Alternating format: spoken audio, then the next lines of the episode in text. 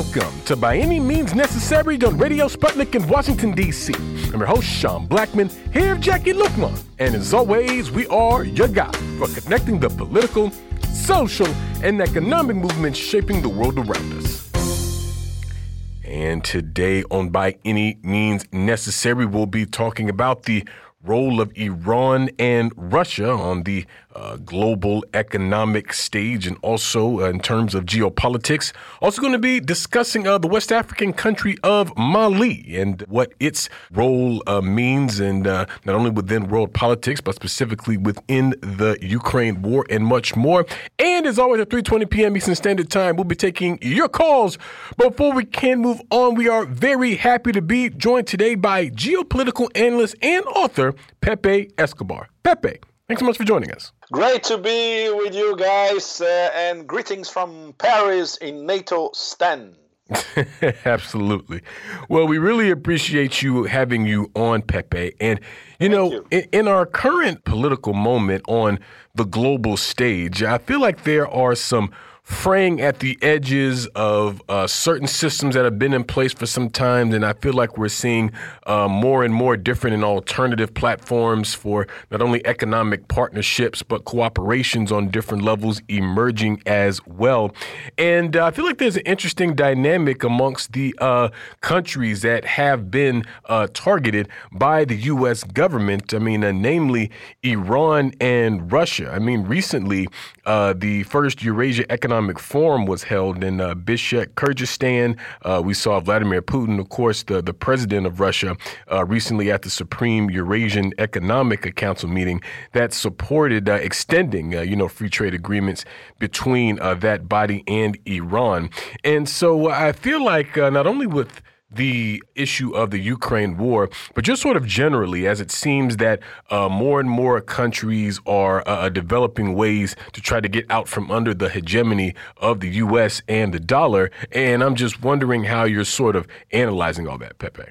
Yes, this is all inscribed in a much larger historical process, which is uh, Eurasia integration. This is a process that has started many years ago in fact, slowly but surely in the past decade, and especially in these past few years, uh, before the start of Operation Z in Ukraine, it was gathering steam uh, bilaterally, uh, reunions of uh, the BRICS, uh, the idea to expand the BRICS to what uh, it's being already called in Russia BRICS Plus, meetings of the Shanghai Cooperation Organization, uh, the personal meetings between Xi Jinping and Vladimir Putin, um, the expansion of the, new, the Chinese New Silk Roads, sustainable development, trade and development all across Eurasia, and the Russian idea, which is called officially Greater Eurasian Partnership, and how they are going to interact with each other. So this is a, an extremely I would say game changing in terms of, uh, of a historical uh, movement of tectonic plates. And what happened last week in Kyrgyzstan, this first uh, meeting of the Eurasia Economic Council, uh, there was, uh, well, just uh, I'm sure a lot of you know about this in the US, or, or, in fact, you don't know. There was virtually no coverage whatsoever across the West. And this is a very, very important meeting because they were not only the five members of the uh, Eurasia Economic Union, Okay, just to remind you all, uh, Russia, Kazakhstan, Kyrgyzstan, Armenia, and Belarus, they were discussing further integration, but there were other uh, nations, states that were guests, including nations from Southeast Asia and from South America as well, which proves that the Eurasia Economic Union, they are looking at different parts of Eurasia, but the rest of the world as well, like Brazil, Argentina, and in, in, in, the Southeast Asia, Vietnam, Indonesia, in the Middle East, Egypt, the United Arab Emirates. So they want to strike free trade deals between the Eurasia Economic Union and all these nations. And this is already a, a work in progress. And of course, a key partner in all that is Iran. Because Iran, I call, I, I, call them both, uh, half in jest, the sanctioned Iran and Russia, right? Iran has uh, over 40 years of experience of dealing with um, American sanctions. And uh, Russia could learn a thing or two from Iran. The difference is Russia was, at least until a, a few weeks ago, interconnected with the international financial system, and Iran is not. Iran is completely disconnected. So, uh, in terms of, for instance, bartering, the Iranians can propose a lot of deals to the Russians. In terms of uh, integrating their currencies, the, the Iranian rial and the ruble, as well, and they are working on it, and they are even uh, interconnecting in terms of uh, uh payment systems. They're going to integrate the Russian pay- uh, payment system with the Iranian payment system, and they are progressing much much faster than Russia and China. And this is something that I highlighted on my on my column this week, because the Chinese are still very much exposed to Western financial interest and American banks and the American financial systems, they have to uh, to go one extremely carefully, and that's what they're doing. The big Chinese banks, you know, Bank of China, ICBC, even the Asia Infrastructure Investment Bank that finances projects all across the New Silk Roads, they they cannot simply ditch the dollar and start doing deals based on yuan and bilaterally with other nations' currencies. This is a gradual process in terms of China. But with Russia and Iran, they can they are already stepping up. And this is big, big news for many other players across Eurasia. They're looking at it. Okay, we're next. Uh, India, for instance, uh, Russia and India, they are increasing their deals in bilateral deals in their own currencies. It will happen with Pakistan. It will happen with other members of Eurasia that are even not part of the Eurasia Economic Union. So it's it's a work in progress, and it's a high-speed train that already left the station a long time ago. In fact. Yeah, I think that's the case. And, you know, you, you, raise an interesting point when you note how, you know, the meetings of these different uh, economic bodies uh, really gets uh, no coverage in terms of a mainstream media here in the United States. And I'm wondering why you, you think that is, Pepe, because, I mean, you know, we maintain here on the show that, uh, you know, Americans, people of the U.S., are some of the most propagandized uh, in the world uh, without even really being aware of it.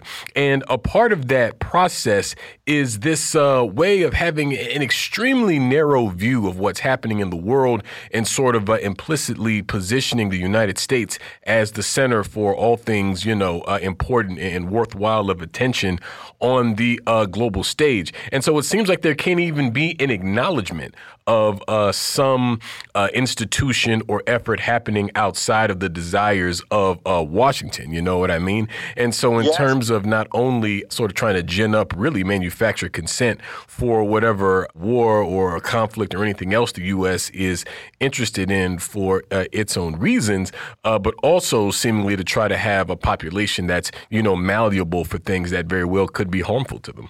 Yes, and especially in this in this particular case of financial and trade integration all across Eurasia, which is this largest mass on the map. It's very easy to, to, to see where Eurasia starts and where it doesn't end, because we can even consider, and we should consider, uh, Europe as a peninsula of Eurasia. So this is what uh, traditional geopolitical theory calls the heartland.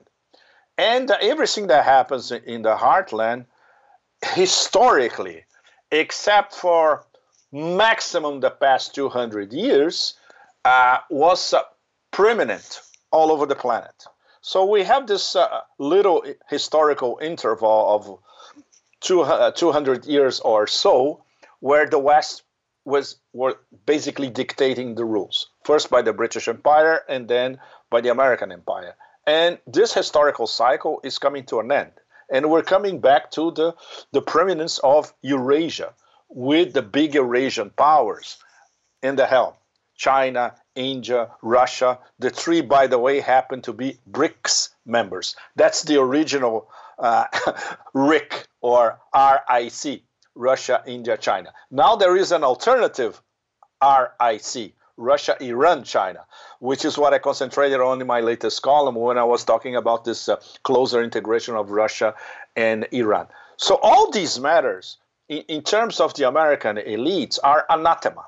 You cannot talk about these, and you have to keep them completely outside of the specter of vision and analysis of most of the American population. Well, uh, like many foreigners, I lived in the US on both coasts. I lived in California and I lived in Washington. So when you live in the, in the US and you come from Europe or from Asia, you see how much of an gigantic island mentality is predominant in the US. You know, uh, news from uh, the outside world or the world out there are practically non-existent or are reduced to cliches. An important geopolitical and geoeconomic developments like Eurasia integration, which is the big story of the 21st century, most people don't even know about or don't know the essential details about it because the mainstream media simply refuses to address it. Or when they address it, let's say in a, uh, a cultural program on PBS, for instance, something like that, it's very superficial. And on the on the big newspapers, the papers that dictate uh, the narrative for the rest of America, Washington Post, New York Times, essentially, they are derided or dismissed. So it's very complicated to, to understand foreign policy when you are an average American citizen and you rely only on American mainstream media uh, sources of information. Definitely. And, and you know, the column that you were referencing is one that you recently uh, published in The Cradle entitled The Sanction Ones How Iran, Russia Are Setting New Rules. And I was thinking as you were giving your comments there, Pepe, about how, you know, the U.S. Uh, seems to have a real pattern in terms of how it, you know, deals with countries like Iran and Russia that they find to not be, you know, sufficiently obedient to the whims of Washington. I mean, if we look at uh, how the U.S. continues to, you know, hold up the issue in terms of the JCP JCPOA or the Iran nuclear deal.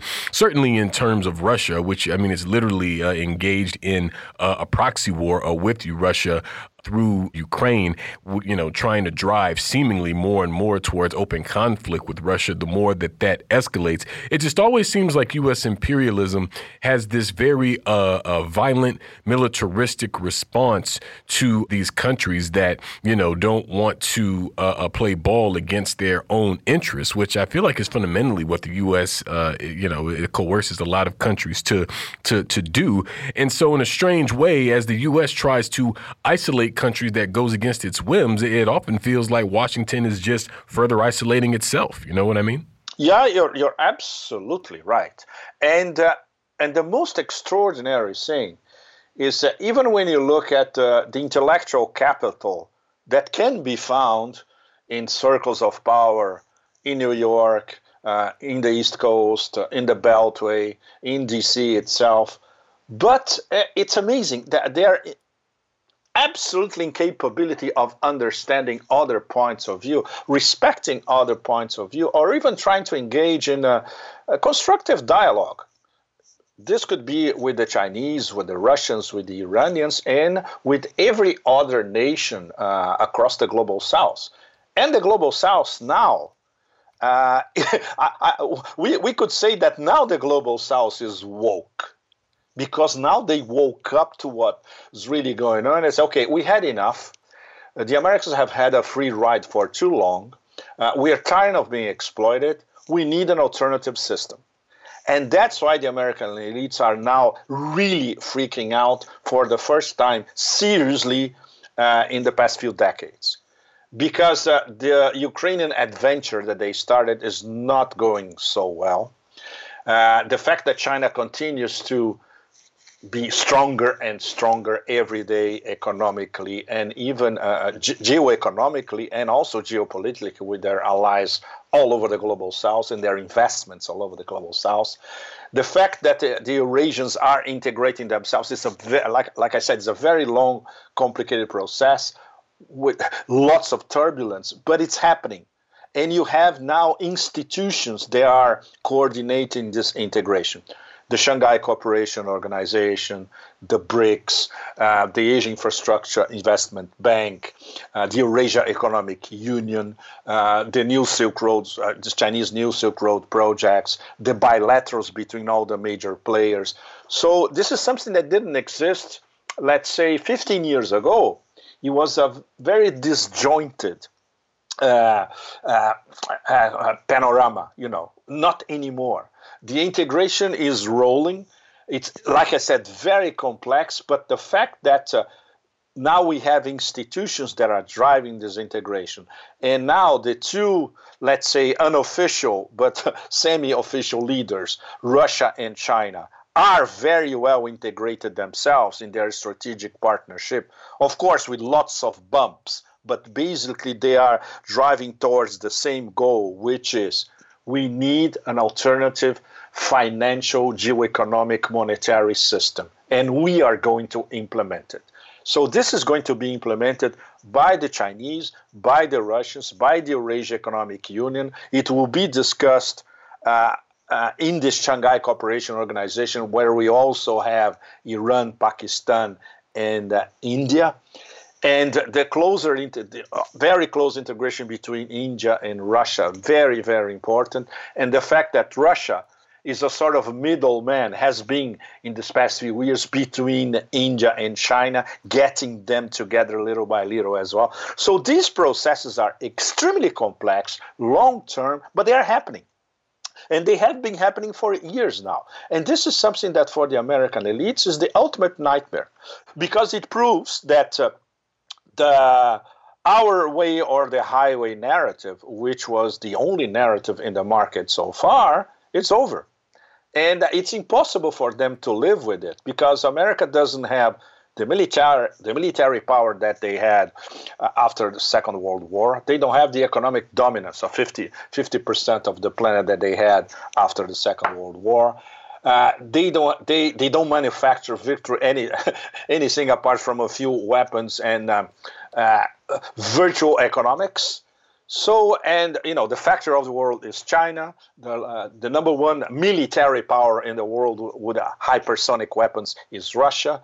Uh, the center of uh, economic interaction in the world is not Atlanticism anymore, is across Asia, Eurasia and East Asia. So when, when they look at the big picture, no wonder they're freaking out. Certainly. And, you know, speaking of Russia, Pepe, you also recently published a piece about, you know, uh, Russia in terms of the dynamics with uh, NATO and what is or what could be coming next. I mean, as it pertains to NATO, Russia, and the ongoing war in Ukraine. Because I think you're correct that in terms of, uh, you know, NATO, U.S., and the West, that uh, the war there is not turning out precisely as they would like, even though they tell us in the U.S. something quite different. and so, I mean, what do you make of how this dynamic is playing out now in terms of how uh, NATO is going to be operating? Since I mean, it seems like uh, uh, the the war itself is poised to basically continue to go on and on. You know, I mean, recently we saw this uh, forty billion dollar aid package, you know, quote unquote aid package to Ukraine, ordered from the uh, Biden administration. And so, you know, I mean, how you know, how do we even see this thing moving forward from this point, as it seems like it's set to just kind of, you know, go on in a circle? Exactly. That's that's a very good point about the 40 billion. Don't for, don't forget that most of these 40 billion, the Ukrainians will have to pay back. How? They can't. It's an absolute failed state. And I had a confirmation this uh, this morning from their finance minister. 75% of their budget nowadays comes from uh, aid and grants, which they're going to have to repay most of them. IMF, European Union, foundations, whatever, you know. So how they're going to be repaid? They're, they're going to be basically raped and pillaged, which is something that already started a few years ago.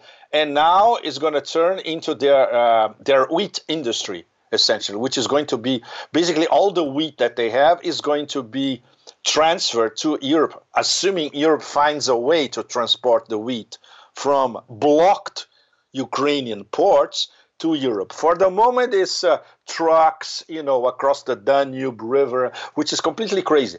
The, the Ukrainians themselves, they mined the port of Odessa, and that's the reason why they cannot export anything from Odessa. And the Russians said, look, we can demine the port and help you Europeans to get Ukrainian wheat, but we need something in return.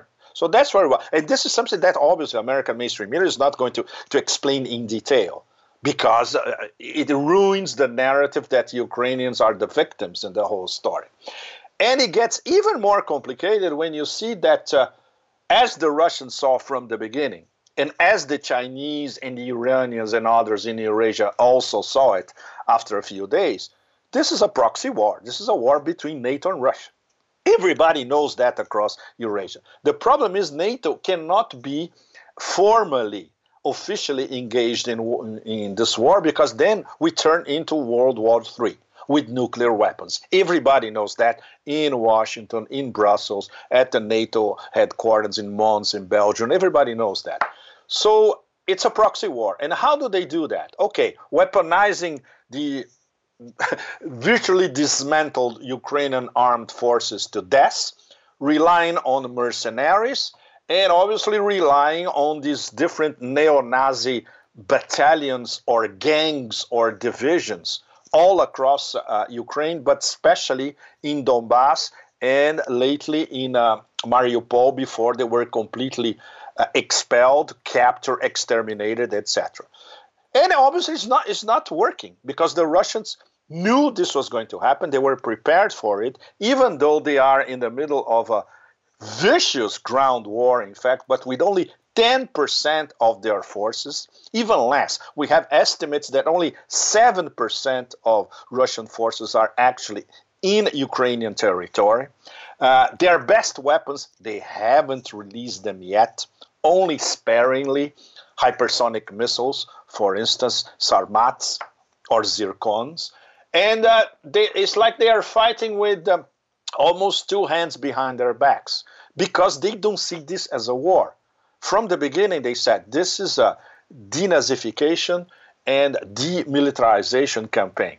And they consider the Ukrainians as brothers or cousins. So they, they are not uh, in Ukraine to do like the what the Americans did in shock and awe in Iraq in 2003, destroy the whole country and destroy the whole infrastructure. No, they are over there to demilitarize the country, to get rid of as many neo Nazis as possible, not destroy the physical infrastructure, not antagonize the civilian population, and most of all, not kill the civilian population. It's a completely different mindset when you compare their operation with the American wars or proxy wars of the pa- of the past 20 years, starting with Afghanistan, uh, Libya, Syria, everywhere. You know, so uh, this is uh, uh, it's more or less clear all across Eurasia. This is these are the stakes, and people see that NATO has proved to be absolutely irrelevant and embarrassingly irrelevant. And that's another reason why this narrative is off limits all across Europe and all across uh, North America as well. What you mentioned a few minutes ago that Ukraine is winning. And now, even I would say some niches of American mainstream media are recognizing, ah, no, they're not winning at all. They, they're being exterminated. We need to change the narrative. And that brings me to this uh, stunning admission by the President of the United States himself, writing uh, in the New York Times, saying that now he actually he actually wrote that not him because he, he doesn't know how to write anymore. We all know that. Uh, his handlers wrote that uh, the uh, end game for the West now is a stalemate that would lead to diplomatic solutions. This is completely absurd because until literally yesterday, the objective of the Biden administration was infinite war, a long war, Pentagon style, lasting a decade, just like the, the, the Afghanistan jihad in the 1980s, bogging down Russia in Ukraine, heavily weaponized by NATO, employing a, a, a neo Nazi ink of mercenaries from all over, and lasting indefinitely. They changed their minds again because they, they know that this was never going to happen, and the Russians won't let that happen. So now it's a stalemate, which is, won't be a stalemate. It will be a total Russian victory in Nov- Novorossiya, eastern Ukraine. And then the Russians are going to dictate the terms. So there won't be an, any stalemate. And diplomatic maneuvers, the Russians have been trying diplomatic maneuvers. Uh, when, the, when there was a, a mini breakthrough in Istanbul, I was there at the time um, month and a half ago, so two months ago. after Istanbul, uh, the meeting in Istanbul, which was uh, uh, organized by Erdogan, even the Russians start saying, "Oh, we are starting to agree on some points with the Ukrainians and all that." This was immediately uh, broken by the Americans. Say, "No way, we want the war to keep on going." And now they change their minds again. Ah, we know we, we know it's impossible. Let so let's aim for a stalemate. So so it, it's completely crazy because they're not only they are completely lost, and also the fact that they are losing their proxy war on the terrain. And now you cannot hide this from the narrative anymore. And that explains why you see uh, some. Now you're starting to see some stuff on the New York Times and Washington Post saying mm, it's not going so well. We need to try to find a, a different solution. And, and, from the beginning, they, they, they said the only solution is infinite war. Definitely. well, we thank you so much, Pepe, for joining us today. We're going to leave it there. We'll move to a break thank here you. on By Any Means Necessary on Radio Sputnik in Washington, D.C. We'll be right back. So please stay with us. By any means necessary.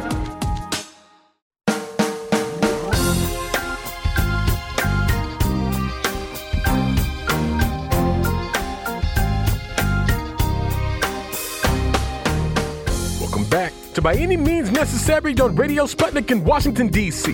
I'm your host, Sean Blackmon, here with Jacquie Luqman. And as always, we are your guide for connecting the political, social, and economic movements shaping the world around us.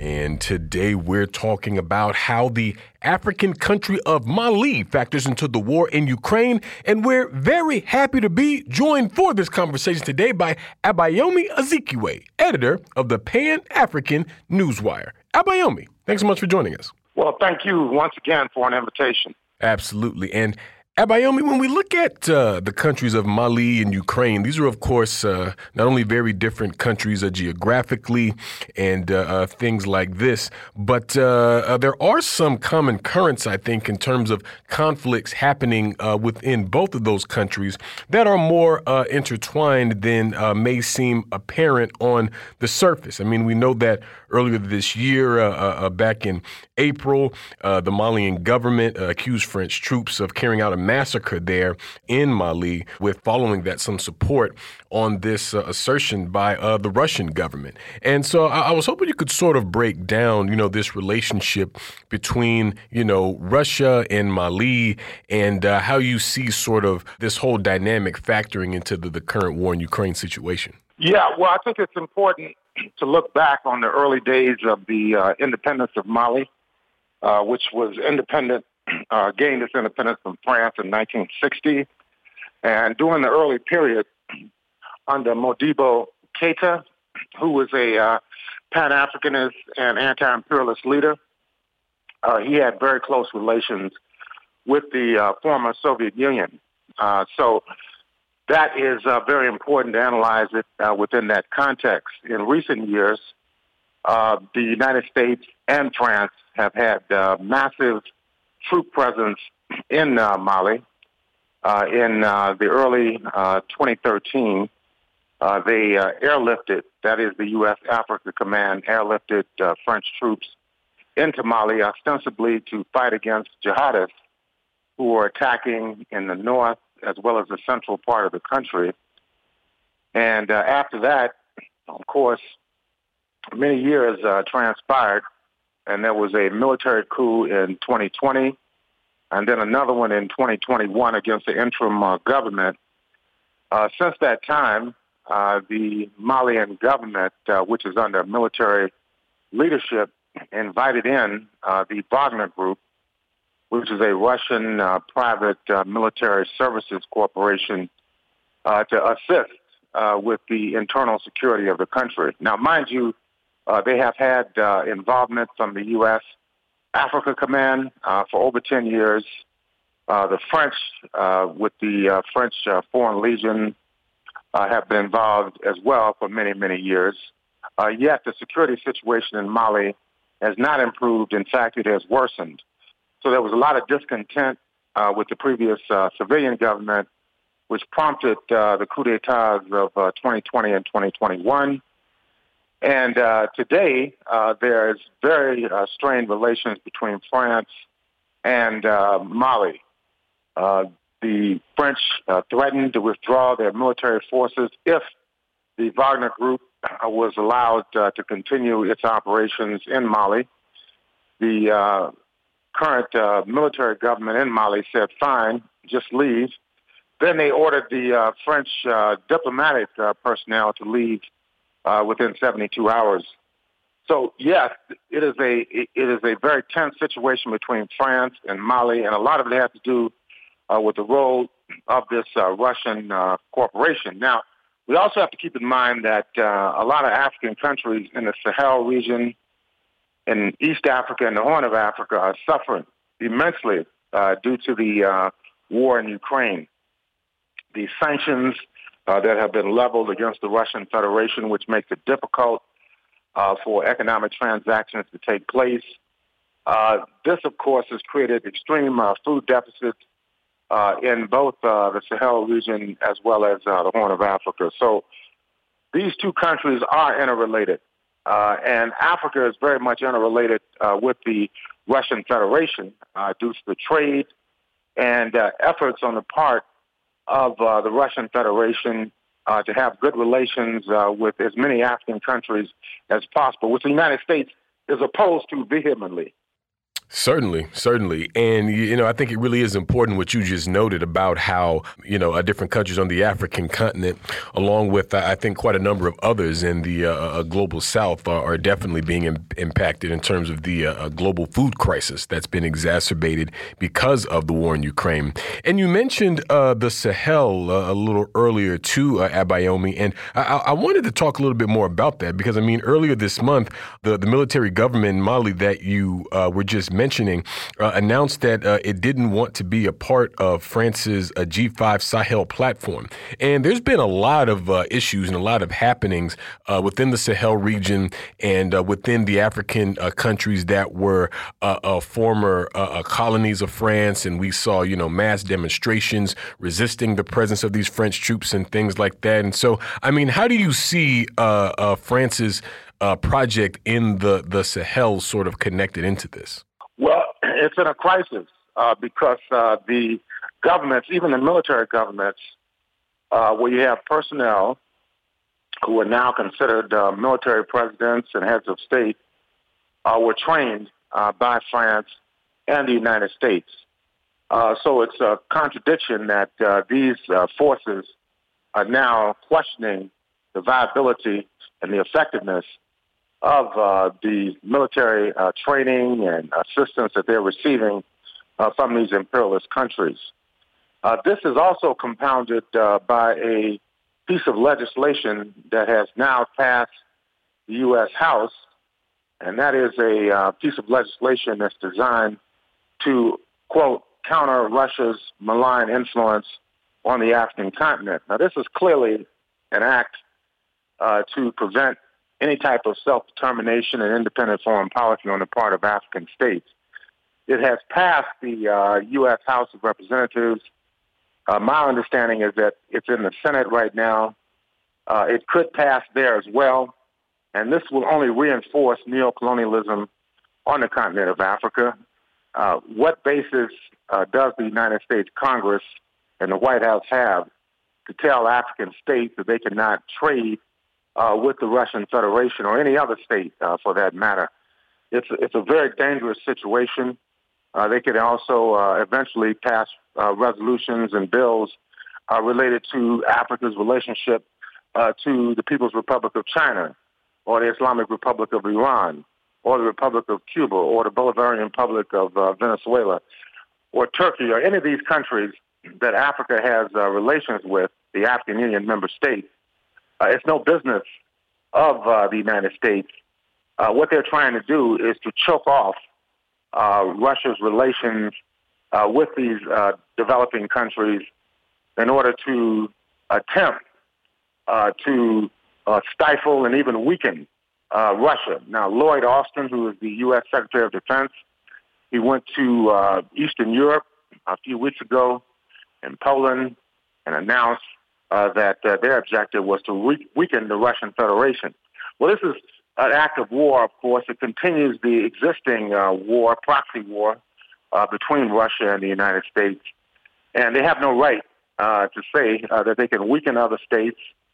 And at the same time, they have no right to tell African countries or any other country for that matter that they cannot conduct trade, military cooperation, cultural exchange, or what other type of relationships they want to have uh, with the Russian Federation or any other country that happens uh, to be uh, in conflict uh, with the United States. So this is a very dangerous situation uh, that the Biden administration has embarked upon. And I believe that uh, it's going to uh, inevitably fail. Uh, we've seen uh, the fact that uh, their efforts to isolate Russia has collapsed, even in even in Europe. Uh, countries like Germany, Hungary, uh, North um, Macedonia, and many other countries in Western Europe uh, and Eastern Europe cannot afford uh, to cut off trade ties with the Russian Federation. Uh, Germany uh, gets uh, somewhere between 50 percent, uh, 30 and 50 percent of their oil, uh, 50 percent of their natural gas. Some countries in Eastern Europe are totally dependent on the Russian Federation for natural gas and oil. So if they cut off relations uh, between the Russian Federation and their countries, uh, their states would go into immediate uh, deep recession and probably even uh, depression.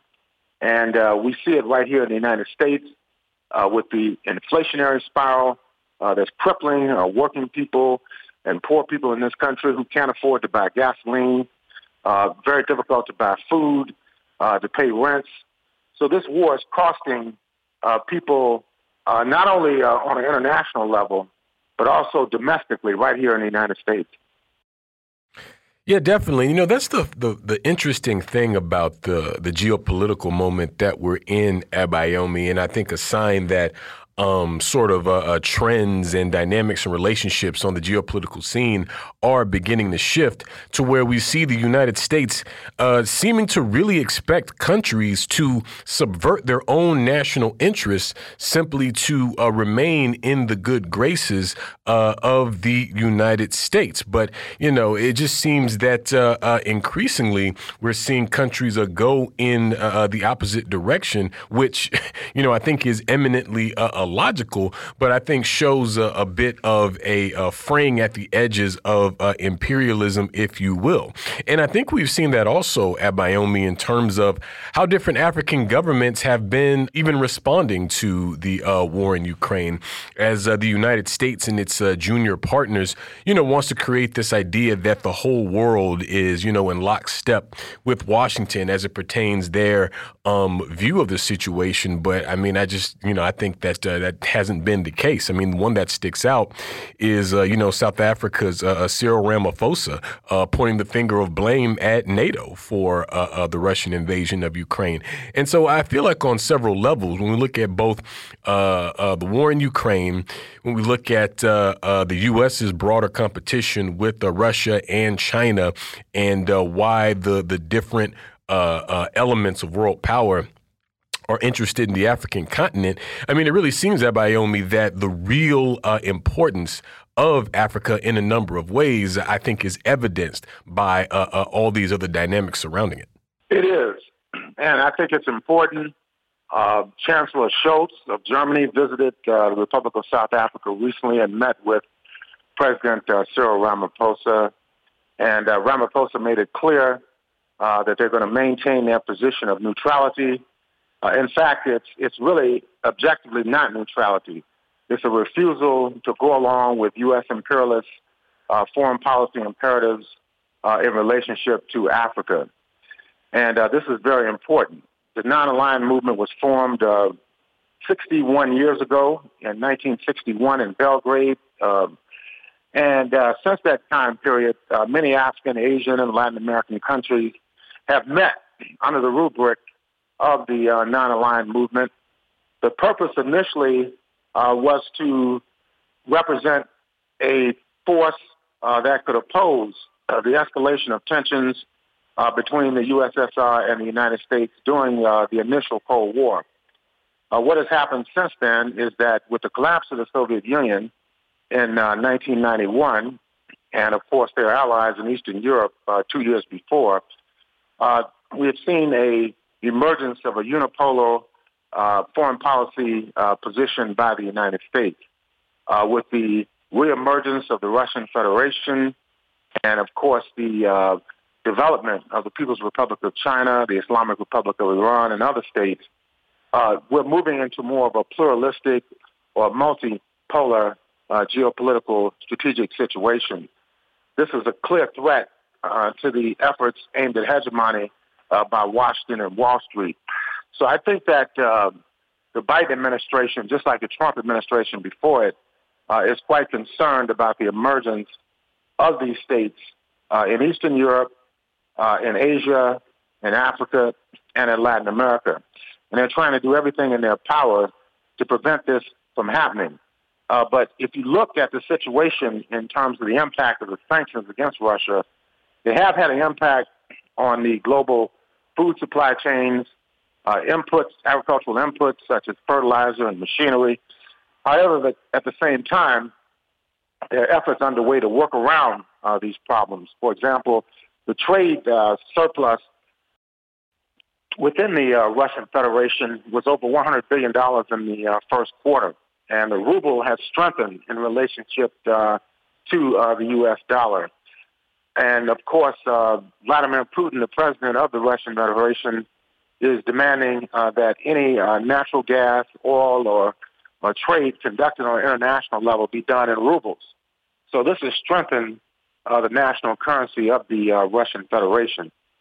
Even here domestically, We've seen Biden uh, release, he said, millions and millions of barrels of oil from the Strategic Petroleum Reserve. This has not lowered gasoline prices. Gasoline prices are higher now than they've ever been in the United States. We saw the chairman of the Federal Reserve Bank, uh, Powell, about a month ago, uh, raise interest rates uh, by half a percent. Yet it has not stopped inflation. It has not stopped the downturn in the uh, stock markets in the U.S. and around the world. So all these measures that are being taken uh, by the Biden administration are having just the opposite effect. Um, sanctions against Russia, of course, has not stemmed uh, efforts to work around uh, these sanctions.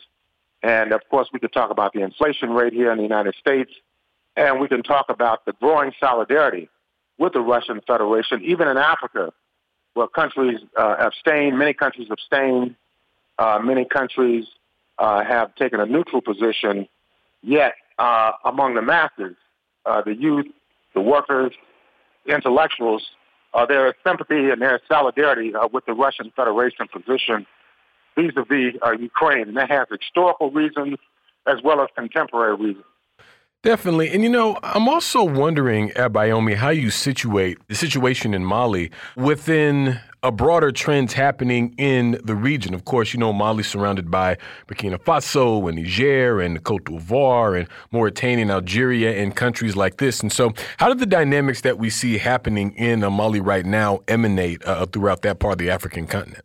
Yes. Well, there's a rethinking of the entire process of an alliance with France and the United States. We know in Algeria uh, that it is, of course, very, very uh, strained relations uh, between uh, the Algiers government and Paris over the uh, history of colonialism there and other issues. Also, uh, in other countries, you mentioned Mali, Burkina Faso, Niger, all of them right now uh, whether it's on a governmental level or a grassroots level, are objecting uh, to the historic role of France and the United States in the internal affairs of their country. So it will be very interesting to see how this works itself out uh, over the next uh, few months. And uh, of course, uh, we're going to be watching this very closely because the U.S. continues in its effort to not only stifle uh, the Russian Federation, the People's Republic of China, Iran, Cuba, Venezuela, but at the same time to bring other countries around the world uh, to line up behind its foreign policy, uh, which is a dangerous foreign policy which has no benefit uh, to the people, uh, the majority of the people throughout the world. Definitely. Well, we thank you so much, Abayomi, for joining us today. We're going to leave it there, but move to a break here on By Any Means Necessary on Radio Sputnik in Washington, D.C. We'll be right back, so please stay with us by any means necessary.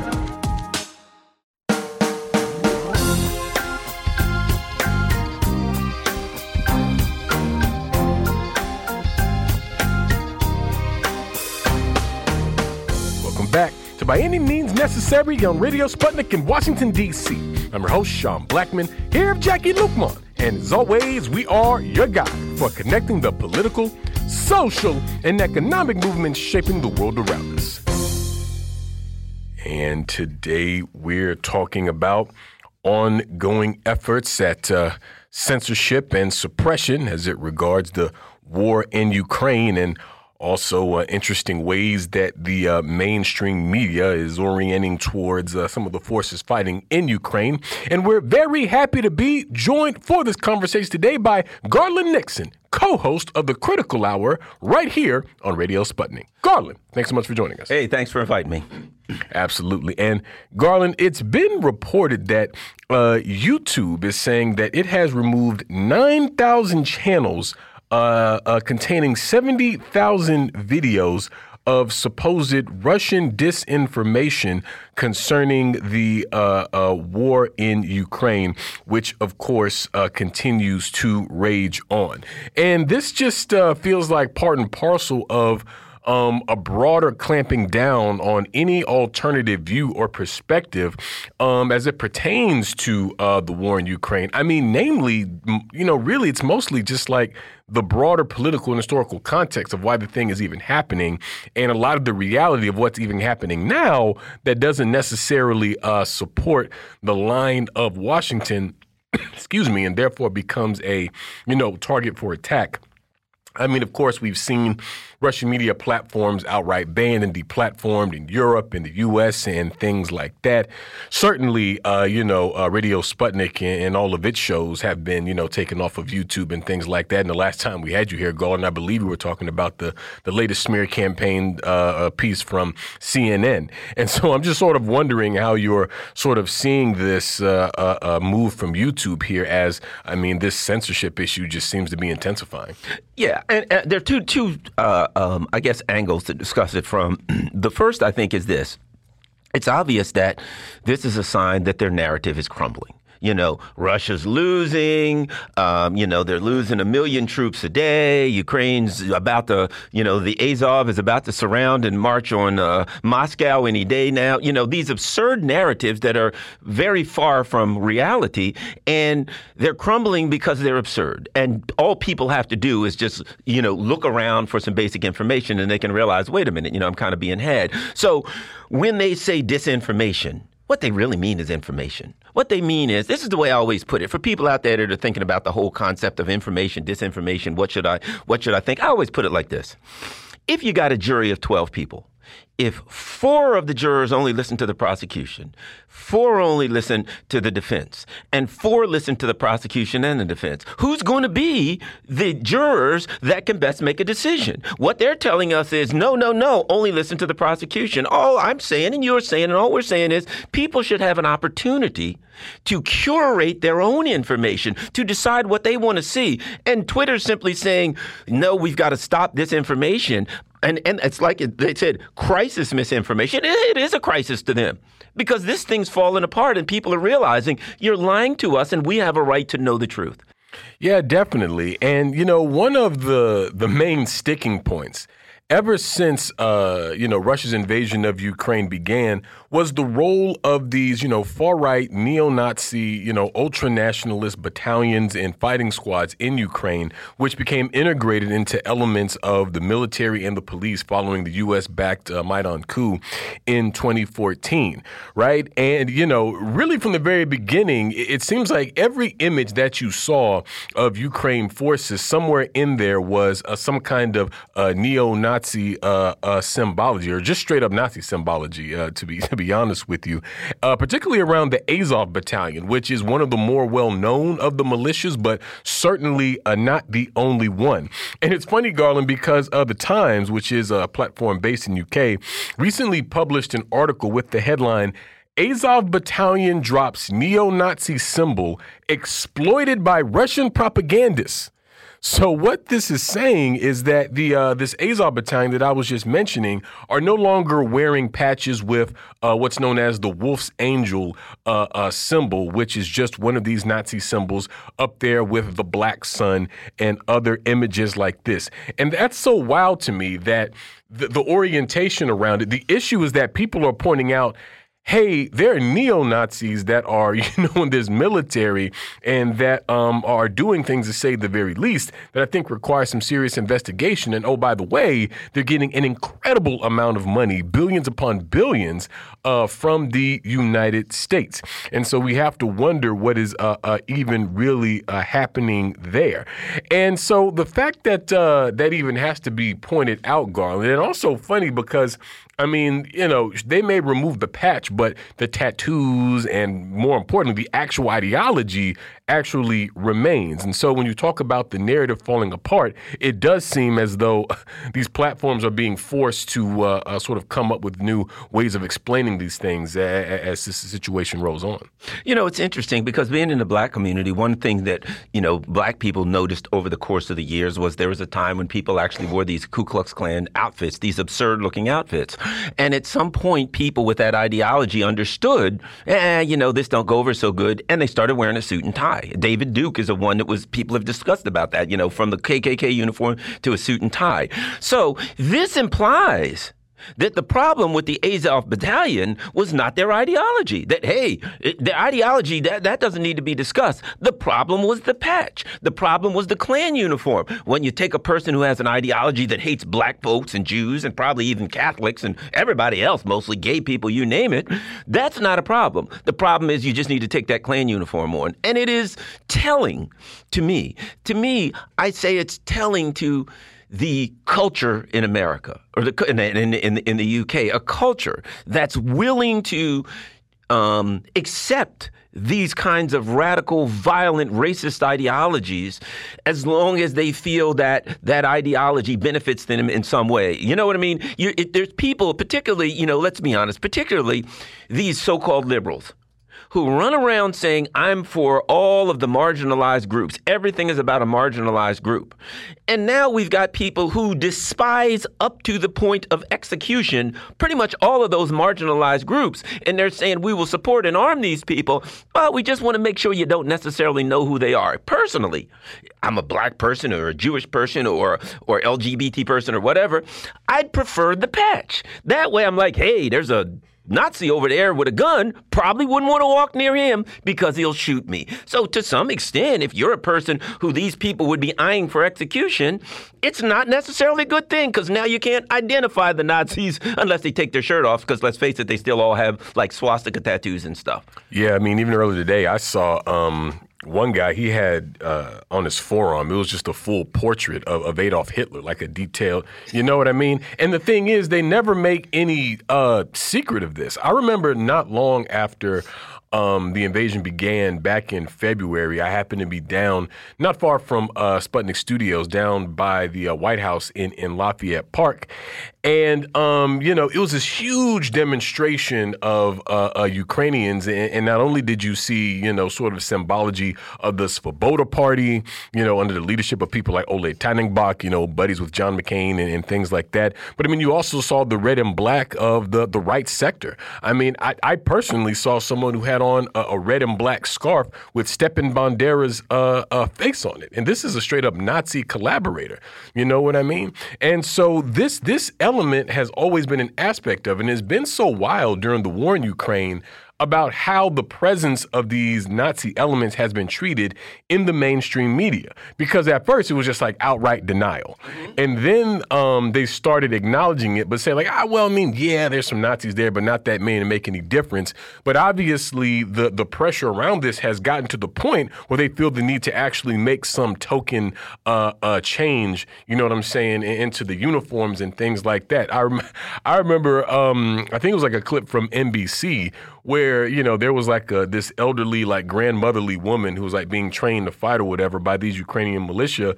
But I mean, you see on their patches like it's a straight up Azov battalion, and so it's like this weird, heartwarming story about like a granny getting trained by Nazis to fight the Russians. So this this is the time that we're in, Garland, in terms of how uh, the U.S. war propaganda is playing out, and as such, as we've been saying, it, it kind of feels like they're scrambling to still explain away some of these things. Yeah. Also, you know, uh, uh, quite frankly, and, and I don't know if you feel the same. I believe I don't.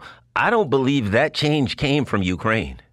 I believe here's what happened, and I'm, this is just supposition on my part. But what happened? This guy in um, Buffalo shoots all these people, and he's got the same insignia as the Azov battalion. And everybody starts saying, Holy moly, the Black Sun, the Christchurch church shooter, the Black Sun, Azov, the Black Sun. Hey, you know what?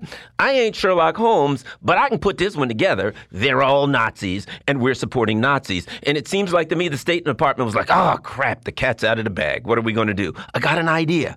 I got an idea. We'll change the patch of the Nazis. And, and you know the funny thing about it? The U.S. media and the State Department is like embarrassed about it. They're trying to hide it and all that. But if you if you like go on Telegram and you look at the Nazis, they've never been embarrassed. Right. They're like holding up swastikas, jumping up and down, Sieg Heiling all over the place, goose stepping. They're doing all the Nazi stuff. They could never be more proud of being Nazis. But as they like are flamboyant Nazis, the people over here are like, could you, you know, shush with all the Nazi stuff here? You're going to upset our people when they figure out that once again we're supporting Nazis. Yeah, and, and, you know, liberals got very upset when people were pointing out about how the Buffalo shooter was wearing the same insignia as some of these U- Ukrainian militias, but it's just a fact. I mean, even though um, the shooter uh, claimed not to be formally a part of, of uh, innovation, I mean, if people really don't think that there's a connection between, like, you know, these fascists in Europe and the rise of the far right in the United States, we're just fooling yourselves. Can, can, you imagine if he had on like a Black Lives Matter mask or something went in there? Do you think anybody would have said, "Well, I don't think he has supports Black Lives"? Oh no, they'd have lost their mind. There you go. Anybody in any way who even utters the word Black Lives Matter must be corralled up and put away for life because they're all a bunch of danger. But he's got on a Nazi mask. Well, you know, he's just a lone wolf guy. Probably thought it was a nice painting. Yeah, and you know, it's funny. I swear, every time that one of these mass shootings takes place, and it's a white man specifically, and they're like clearly uh, uh, influenced by these uh, far right uh, reactionary politics that the right wing then tries to somehow say that they were actually on the left, or oh, they were a Bernie supporter, or in the case of this guy, trying to say, oh, well, actually, he was a communist. What I mean, when you look at what he was saying, particularly in his uh, so called manifesto, the stuff about the, the great replacement theory, I mean, this is obviously like a straight up a white supremacist, a genocidal ideology that was influenced by some mainstream right wing platforms like uh, Fox News and things like this. Now, you know, I don't think that's sort of the sole influence because he also spoke about um, basically diving into, you know, the far right corners of the internet and things like this. And so uh, I feel like people are sort of purposefully skewing um, all the different um, elements that makes a shooter, like uh, uh, the, the guy in, in, in Buffalo. And I think, you know, that's being done, frankly, in a very dangerous way uh, uh that could very well uh, set folks up for yet another tragedy like we saw in Buffalo. Well, we thank you so much, Garland, for joining us today. We're going to leave it there. We'll move to a break here on By Any Means Necessary on Radio Sputnik in Washington, D.C. We'll be right back. So please stay with us. By any means necessary.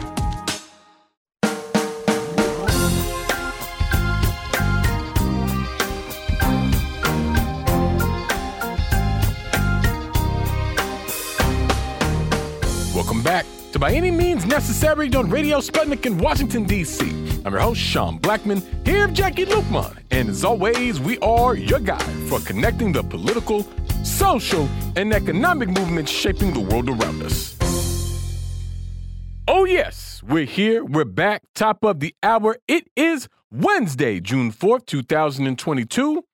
And of course, in 20 minutes, you'll be able to give us a call, Live by any means necessary, to give us your thoughts, ideas, questions, or concerns about anything you've heard on the show today, anything at all relevant happening on this earth. We want to hear from you.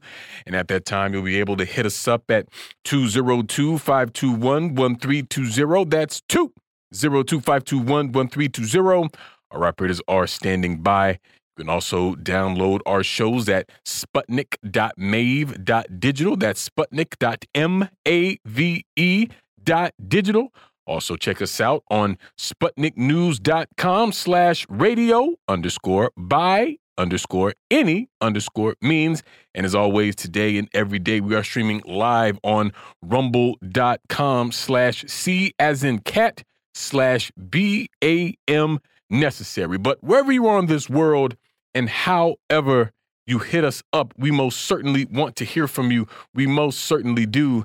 And uh, we're going to kick things off today uh, for the hour. I'm being joined by, by any means necessary, producer Josh Gomez. Josh, thanks so much for joining us. Thanks so much for having me, Sean. Always happy to be on this side of the studio. Absolutely, absolutely. And we're always glad to uh, have you on uh, this side of the microphone, Josh. And you know, I was just thinking because, of course, you know, it's June 1st, uh, which means it's the uh, first day of Pride Month here in the United States, which, uh, you know, is typically a time that's dedicated to the continuing sort of militant struggle uh, for LGBTQ liberation here in the United States. And I feel like it's always important to highlight the fact that Pride Month like a lot of uh, uh, holidays and observances in the United States, I know we had this conversation yesterday about the sort of depoliticization of holidays in the United States. But Pride Month has as its roots uh, a rebellion, really an uprising against uh, racist police terror and homophobic uh, uh, state terror um, in the streets. An actual, honest to goodness sort of a struggle that emerged from a real grassroots level from a real uh, oppressed community. And over time and over the years like a lot of things um, uh, uh, in this country as it pertains to these sorts of things the the history and narrative of pride becomes you know it can become kind of superficial and uh, very corporate driven. You know dc has a reputation of you know being a, a very lgbtq friendly city which I think it is in a lot of ways. And, and it's just so funny during, you know, the time of Pride every year, you really see what they call like rainbow capitalism in action. You know what I mean? Like people just, you know, trying to get a, a, a buck from uh, the community as they come into town. But I just feel like, uh, like with so many other things, you know, Josh, whether we're talking about racist police terror or the uh, uh abortion rights struggle and things like that, um, you know, this is a movement that uh, has always been spurred on by uh, uh, an organized radical struggle in the streets. And I think that's something that we clearly need right now. I mean, we've been discussing on the show about uh, uh the attacks on uh, uh, trans people and all these sorts of things happening. in terms of attacks against the LGBTQ community, and the very kind of movement that birthed Pride Month is uh, what is I think is going to continue to be needed if we're uh, uh, going to continue to struggle, uh, uh, you know, for this community's liberation. You know, absolutely. Uh, pride, as I, I, think many people mentioned, started as a protest, as a riot when Marsha P. Johnson threw threw I think believe threw a brick at um, a police officer in at the Stonewall Inn, which was the bar in New York. Um, and so, you know, understanding that and like understanding that Pride started that way, we can never really just let a co-optation of Pride Month or any any sort of uh, movement uh, be like, accepted as as what what is uh, these these celebrations. Because Pride is like a lot more than just uh, rainbow flags on the uh, the logos of like Chase Bank or like uh, Raytheon having a, like a rainbow on their missile or something like that. Pride is a a, a lot more than just this uh, representation from what what companies that are still, uh, for example, uh, Chase and Raytheon in this example, merchants of death. Um, that right. it's, it's it's a lot it's a lot more than that. And so it's a really important to like always recognize the the people's movement um, that people like you and me are in the streets struggling for uh, LG, LGBTQ equality or uh, against the uh, rollback of these abortion rights or against racist police terror. That um, it's it's not you know these corporations are like you know Joseph Biden who's giving us these things, but that we're taking them. Yeah, definitely. And uh, we're happy to be joined for the hour today by Ted Rall, an award winning editorial cartoonist and columnist, and author of the graphic novel The Stringer. Ted, thanks so much for joining us. Absolutely. And Ted, you recently published a piece on your website, rall.com, entitled Our Culture of Violence Comes from the White House. And you were speaking about uh, you know, the ongoing aftermath of the Uvalde, Texas shooting, uh, the serious questions that are surrounding uh, the behavior for the police, the action and, and inaction of those same uh, uh forces. And in your piece, you point out a, a fundamental piece of hypocrisy as it pertains to the United States, because the the U.S., whether excuse me, whether the leader is a, a Democrat or Republican, uh, uh, you know, regardless of how popular they may be, they all condemn violence like we see in that of a mass shooting, like in Uvalde or in uh, Buffalo. But all of them also are 100% in support of the uh, imperialist violence that happens abroad. And I mean, you gave the uh, uh, example of, you know, Hillary Clinton and her, you know, laughing off the, the assassination of Muammar Gaddafi of Libya with the whole we came, we saw uh, uh, he died sort of piece and just uh, you know numerous uh, uh, examples of this. And I mean, even if we look at uh, uh, Joe Biden and you know the ongoing you know uh, droning campaigns and missile strikes and just the ongoing institution of never-ending war that's happening in the United States. I mean, it, it makes these kinds of you know exhortations around you know violence and how we you know of unity and how we got to come together and how something must be done you know about this. And I mean, I agree wholeheartedly that some something must be done about these ongoing issues of mass shootings and things like this. I do not believe that those in power are genuinely interested in in doing so, Ted. But what is clear is that, you know, the US government is perfectly fine with violence as long as it's state sanctioned violence that they control and benefit from. Yeah, that's right. When we talk about state violence, right? Like domestically, uh, the state reserves the right to impose capital punishment on those it uh, sees fit to to do that with. Um, it, it, of course, uh, prison is a form of extremely brutal violence uh, that's state sanctioned. Um, you know, to the point where it's even part of the culture of our our comedies to make jokes about, uh, you know, oh, if a person goes to prison, they're going to get raped. Ha ha ha! That's hilarious.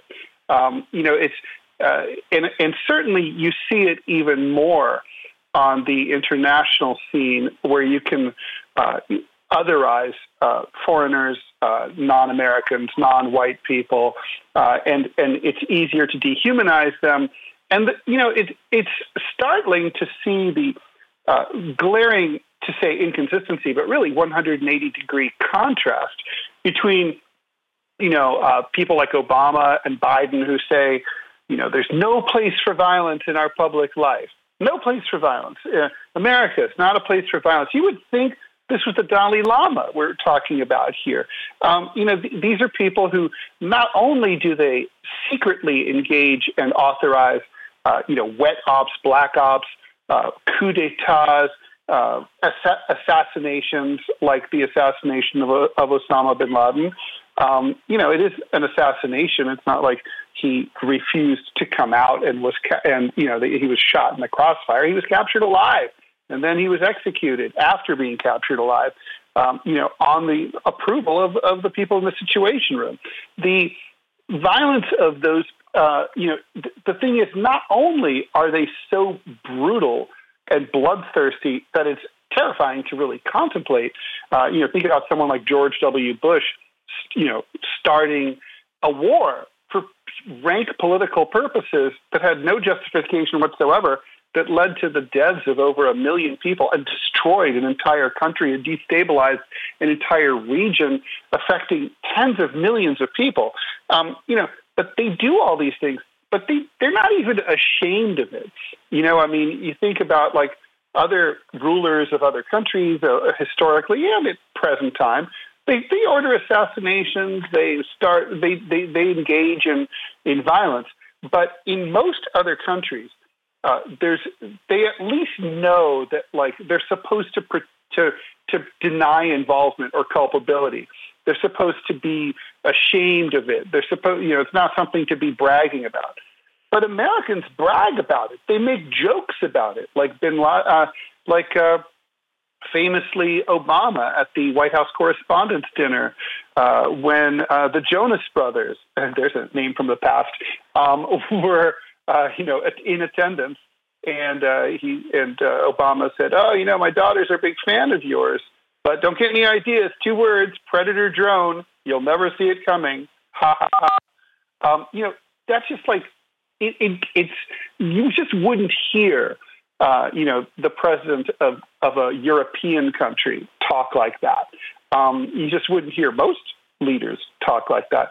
So it's you know it's it's kind of amazing to to listen to these people say, how could something like this happen? And to be clear, there's numerous numerous causes that contribute to uh, something like the shooting in Uvalde, Texas, right? I mean, obviously the prevalence of guns, uh, you know, there and mental, you know, widespread mental illness, which I think is in large part uh, caused by the, the stresses of, of a capitalist society. Um, and there are other reasons too. Um, but there's, but ne- and you know, but nevertheless, uh, the the culture of violence, um, you know, it, it's it's in our, it's in Hollywood. It's in our video games. It's every, it's in our schools. Uh, you know, we're taught over and over and over to glorify violence, and you know, it's certainly a major contributing factor. Is the very same political leaders who claim to be against it. Uh, you know, they talk about it when they when they talk about their dealings with foreign countries. Um, you know, they, they there's kind of like you know, like we we have to talk about what is a culture of violence you know, a culture of violence is a is a culture that goes to violence uh, as a primary or a secondary resort rather than as an absolute last resort in order to resolve a conflict. And we definitely have that in the United States. We don't, you know, when, when there's a conflict, we don't say, oh, let's, uh, let's bring in the UN, let's negotiate, uh, let's have peace talks, you know, uh, let's have a summit, um, let's bring this in for a landing, let's not let things get too crazy you know, that's not the world we live in at all. And uh, it's, not, it's not the society we live in. Yeah, for sure. And, you know, the thing about it and why it's important to even raise this, I think, Ted, is to show that, you know, when, when these tragedies happen, when these mass shootings happen, whoever is in national leadership at that time, whether it's Republican or Democrat, somehow the source or the root of the issue is everything else except uh, the the internal issues of the United States itself, which are directly connected to some of the external issues in terms of, I mean, U.S. imperialism, frankly, which is what we're discussing. I mean, it reminds me of when you know Martin Luther King talks about how uh, uh, the the the mainstream press in the United States applauded him for advocating for nonviolence against you know racist sheriffs in Alabama and Mississippi but when he, you know, implored the U.S. to be nonviolent in Vietnam, it became like uh, uh, an issue, you know? And, and, so uh, this is a part of the frustration with, you know, this completely predictable cyclical response that we see um, every time to this, uh, uh to these kinds of incidents. And when we see this refusal to acknowledge uh, the central role of uh, uh, U.S. society and U.S. culture itself in these things, well, then that basically guarantees that it's only a matter of time before another incident like this happen because the fundamental issues uh, haven't been addressed. And the reason why they haven't been addressed is because these are things that are directly tied to the power, at least in my opinion, directly tied to the power and influence of the ruling class and the wealthy elite of this country. And so to concretely address these issues would be to uh, transgress the class interests of uh, that element of the country. You know what I mean? And as such, they're treated as sacrosanct. And the only thing that we're able to receive are these, you know, uh, uh, platitudes and uh, you know uh, uh, token efforts from the government, but never anything that's going to really address the problem. And it's just pretty dark, I think, actually, Ted, that these things that are put forth as solutions, oftentimes it's really just uh, a window dressing and not even really designed to to address the problem. Yeah, or it's a, even worse than that, Sean. It's a, it's a Trojan horse. I mean, you know, for example, uh, we're hearing a lot of talk right now about red flag laws. Uh, you know, hey, if you know, if you see someone doing something, say something, right? Like if uh, someone's, uh, you know, it sounds like it makes sense. Like, oh, if you see someone post a violent manifesto on on Facebook, uh, you know, drop a dime on them, uh, you know, and and we'll get them the help that they need. And I'm sure you'll you're you're about as scared as I am about this idea because it's for me absolutely terrifying.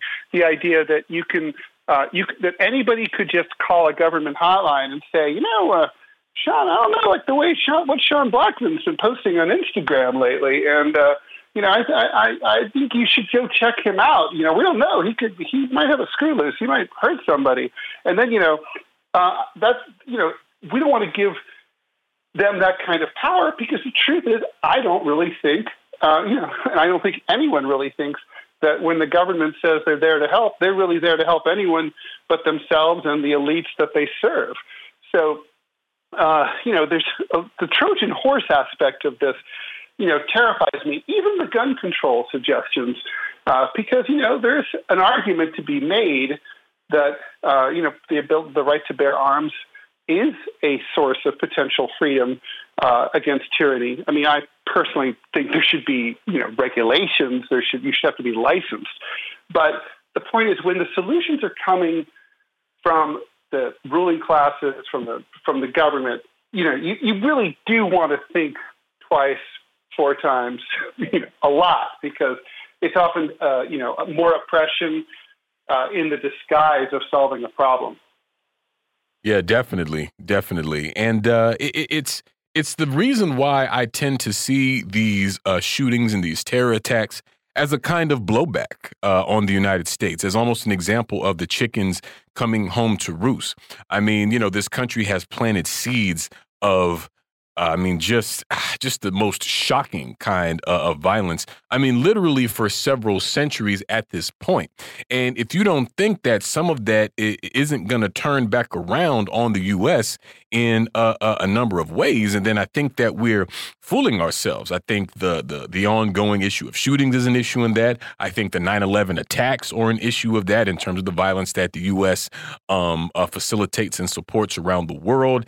And uh, I think it's just a prime example of why the whole of this society has to change, not just issues around gun laws and things like that, which, you know, uh, certainly could be addressed in a critical way. I think, you know, the, the, way that we see it play out typically is really not enough.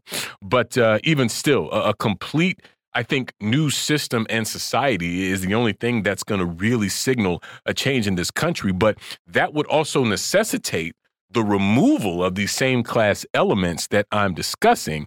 And I think we should be clear that these folks are going to, you know, really fight and put up a serious uh, resistance to the power that they have over the wealth of this country and of this earth. But we're going to move to our first break of the hour on that note here on By Any Means Necessary on Radio Sputnik in Washington, D.C. We'll be right back. So please stay with us. By any means necessary.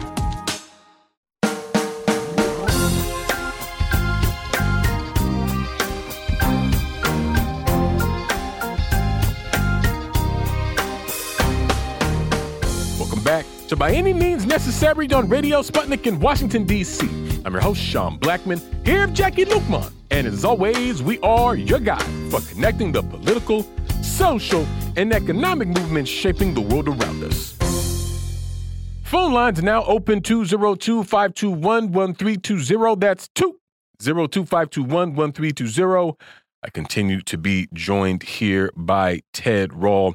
Want to give a big shout out to the By Any Means Necessary chat. Uh, I know some of you are having difficulties with uh, the Rumble page. I know you're you're like trying to watch on Rumble while also listening on the Sputnik site, and we, we just really appreciate the fact that uh, you all want to uh, hear the show that much, and definitely uh, uh, uh, encourage you, as always, to spread the word about uh, uh, where we're up on SputnikNews.com and Rumble and Mave and all those sorts of things. And uh, Ted, you published another piece recently on your website that was talking about a form of economic warfare that the U.S. is is rather fond of. This piece entitled First They Came for the Foreigners' Bank Accounts. And you were talking about the issues of sanctions and um, seizing the assets of, of countries and, and governments and things like that. I mean, uh, uh, Joe Biden did this with the Afghanistan bank. I mean, uh, not that long ago, you know, following uh, that complete uh, boondoggle uh, uh, of a you know, conflict that the U.S. was involved in there in decades. I mean, we're, we're talking about billions of dollars of money that rightfully belongs to the uh, Afghan people that is just being held hostage, you know, by the U.S. And this is just one example. And one point that you made in it that I thought is noteworthy, Ted, is about how, you know, the average U.S. citizen that sees this or is at some level aware of this um, like we were saying in the last part of our conversation, we're made to think that this is good and to our, our, our benefit somehow. But I don't think we we often consider how these same issues um, can be used against us. I mean, it's like if we look at the issue of censorship, which we've been talking about a lot lately here on uh, uh, the show. And so the U.S., uh, uh, not only the government, but the mainstream media and these big tech companies who, at this point, to me, are just out and out colluding with um, the state uh, they're told that you know these scarlet letter state media uh, labels on you know social media and these uh, you know quote unquote disinformation policies of Twitter and things like that, and the deplatforming of you know uh, uh, Russian media and you know PayPal restricting the uh, or really sort of you know holding hostage the, the accounts of different alternative media platforms the American people are told that all those things are good because it helps fights, you know, Russian disinformation and propaganda, and it's to their benefit. And aren't you glad that we, uh, the U.S. government and these tech companies, are protecting you from uh, the big bad uh, uh Russian disinformation machine? But it it it it's not considered about how those same uh, tools of censorship and repression can be used against us. And I think this piece about this forfeit seizure um, sort of speaks to that as well. So I was hoping you could sort of break that down, Ted, and how you see not only the impact of that kind of policy abroad, but how it could uh, also possibly be reflected uh, here at home. Sure. Well, thanks, Sean. I mean, the the thing is that uh, when you see anything, any form of state oppression or repression that is uh, initially marketed as something that's used against people that you may not personally care about or that you might act- actively dislike, the odds are that it can and will be eventually used against people you do like, and it might eventually be used against you. Um, you know, sort of like we were in, in an analogous form to, of what we were talking about in the last segment. Again, it's easier to do this politically to get away with it uh, when you're seizing the assets of, of countries that are not close to the United States, uh, whether that be uh, Afghanistan or Iran or uh, or Russia, or there's been many other cases. And you know, it's a little disconcerting. You know, I mean, like, uh, you know, I'm not a, a I'm not a billionaire. I don't own a super yacht, so maybe it's hard for me to relate to someone who does. But there's something a little, you know, in a capitalist society that supposedly values property rights. There's something very strange about, uh, you know, a system that allows uh, your you to have your yacht or your bank account frozen or seized um, because you have of your political affiliations. Uh, you know, you're not even personally involved in the government. You're a private citizen, but your, uh, you know, your friends would say President Putin, so they take your your, your ship. I mean, what? Um, and the thing is, it's you know there was a there was a really great after the Russian sanctions started. Uh, there was a great quote also about the Afghanistan seizures by the uh, Chi- fish by the Chinese government, where they said, you know, basically, look, you know, in China, we we know from our history about highway banditry. this is pretty much just that same sort of behavior, and it is. It's it's might makes right. It's like, oh, you have something we want, we're going to take it. And on a domestic level, it happens here too. Um, you know, I, I think asset forfeiture is perhaps, uh, you know, the, one of the biggest, most important underreported stories mm-hmm. mm-hmm. the United States today. Um, you know, it's like literally, it's a massive business. Police departments and uh, on the local and state and even federal levels, uh, all over the country, uh, they can literally pull anyone over. They can pull you over while you're driving down the street. And actually, there's there's considerable evidence that if you drive a really cool car, local state local police departments will be on the lookout for that because under asset forfeiture law, they can just pull you over on a pretext. They don't have to have probable cause. Uh, they can say say that they suspect. All they have to do is say, "I suspect that uh, this person was involved in, uh, you know, that they received this this this money through illegal activity. They're involved in some sort of illegal activity. It doesn't have to be defined, much less uh, provided evidence, or much less proven. And in fact, even if there's not there's no conviction, let's say you're tried but you walk, or let's say you're they, they, the prosecutors decide there's not enough evidence to charge you, or let's say the police department know they're making the whole thing up and they're not going to file any charges against you, and they just really want your cool car, uh, they can take it, and you walk away, and you could sue to try to get your car back, but you're going to have to hire a uh, an attorney. It's going to cost you a lot of money, and you know many times uh, people who you know either they can't be bothered, they they know the odds are are long, or uh, very commonly the amount of money that the police will seize. They'll search someone, they'll take say three thousand dollars off of their uh, out of their out of off the person. They'll keep it. The person's never charged. But then if they go to a lawyer, the lawyer's like, look, my retainer is five thousand dollars. So we can sue, but I'm going to cost, it's going to cost you more to sue than the money that the police stole from you. And this is happening all over the country all the time. This has been widely reported in uh, the New York Times, Wall Street Journal, uh, you know, Washington Post, but there hasn't been follow up. There's been some cool long stories, but it's not like an ongoing crusade. And so they get away with it. We're talking about billions of dollars are are seized by the United by U.S. law enforcement agencies law enforcement is such that is incredibly hilarious term for them since they're like law breaking agencies in so many respects aside from this one. Um, and uh, you know it's it's basically uh, you know when you see those flashing lights in the rearview mirror you might get more than a ticket. They might take your car they might they might rob you. Literally these are robbers um, highway robbers and uh, and nothing's being done about it and so, you know, when you see this whole sort of kleptocracy at work, you know, you realize they're not even true to the values of the system that they themselves are propping up, which is, you know, sort of a form of gangster free market capitalism. Because capitalism doesn't work if you if you have a profit incentive, you accrue you accrue um, you know you manage to save some money, you do well in business, and then the state can just put their paws on it and take it.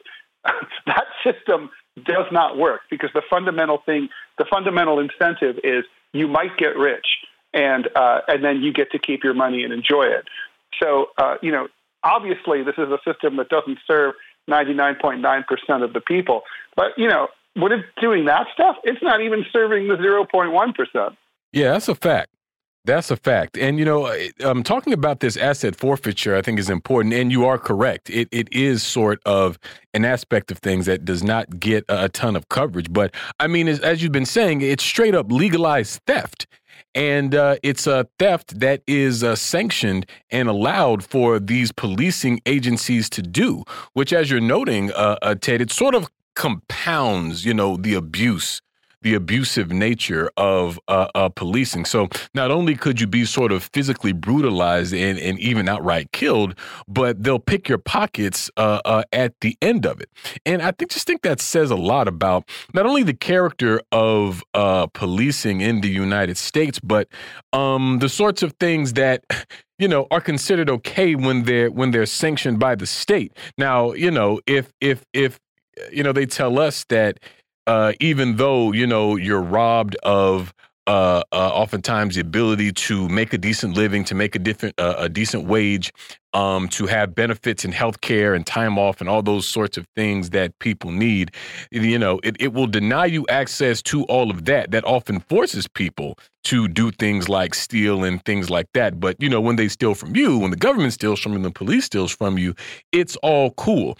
And see, I feel like things like that, Ted, are a part of why the political, really, and the social situation as well in the United States is so difficult and so fraught at this moment.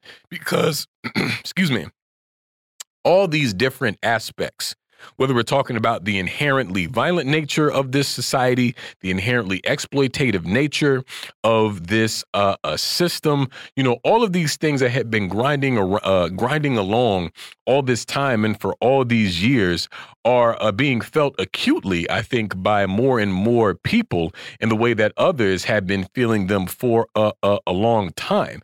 Uh, and as such, uh, I just feel like we're reaching a point where things can't continue to operate the way that they have. I mean, we've noted on the show about how, you know, inevitably as we move towards the midterms and the next presidential election in 2024, that we already know that we're going to be hearing, you know, the same old lines about how important it is for us to vote and how we got to keep the Republicans out and all of that.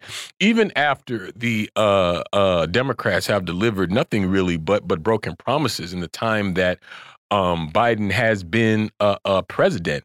And so it seems that on the one hand, it seems likely that, you know, the state or that element of the ruling class uh, will get more repressive in order to, to, to keep things together from their side, uh, while that could also trigger a kind of uh, resistance and struggle from the part of the masses of poor, working, and uh, uh, oppressed people in general towards that end. You know what I mean? And so, in a way, I feel like you know, the U.S. government through the machinations of uh, the capitalist system is sort of uh, digging its own grave uh, uh in a way. And it just feels like we're in this um, sort of a transition period from one uh, point in history to uh, the other, Ted, where a lot of people are feeling the squeeze and there's a lot of pain that seems like it's yet to be felt.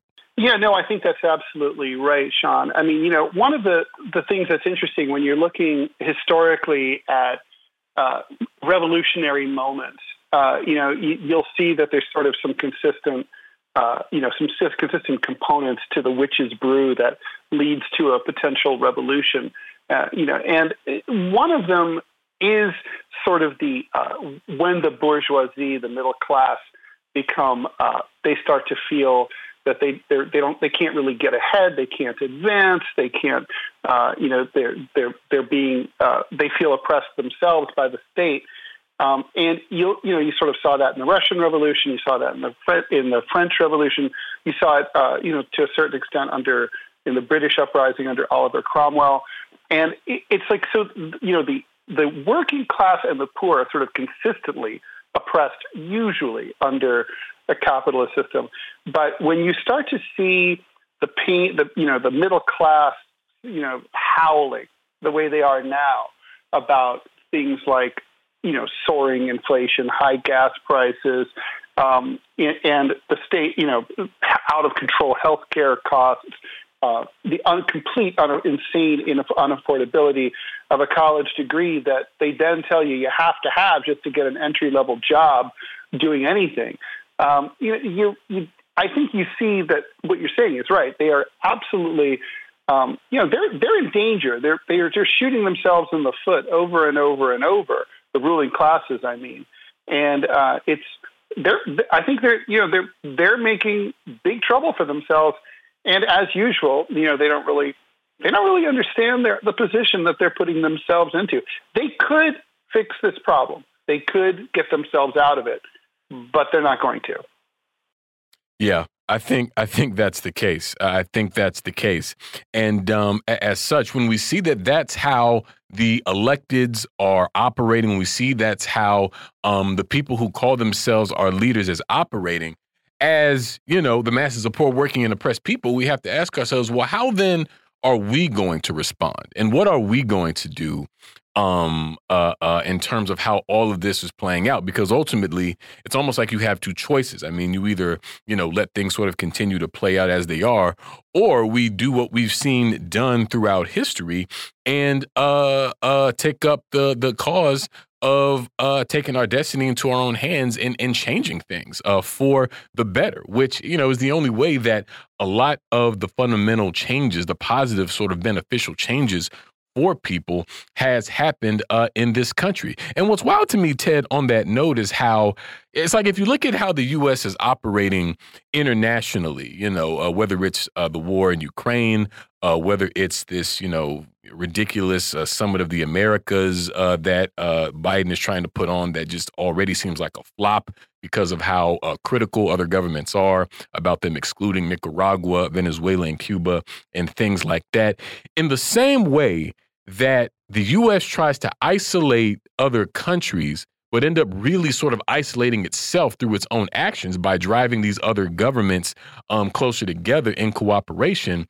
I think it's it's a similar thing with this because the more that uh, uh, this government tries to uh, uh hold together a, a crumbling uh, system, I think the more it will actually start to crumble and the more that uh, people will continue to take notice. But as I often point out, um, you know, that's not a consciousness that's going to develop on its own, no matter how bad things get. There has to be a direct, explicit, and intentional intervention by uh, uh, organizers and activists to really shift the thinking and to really develop uh, working class consciousness and socialist consciousness in this country.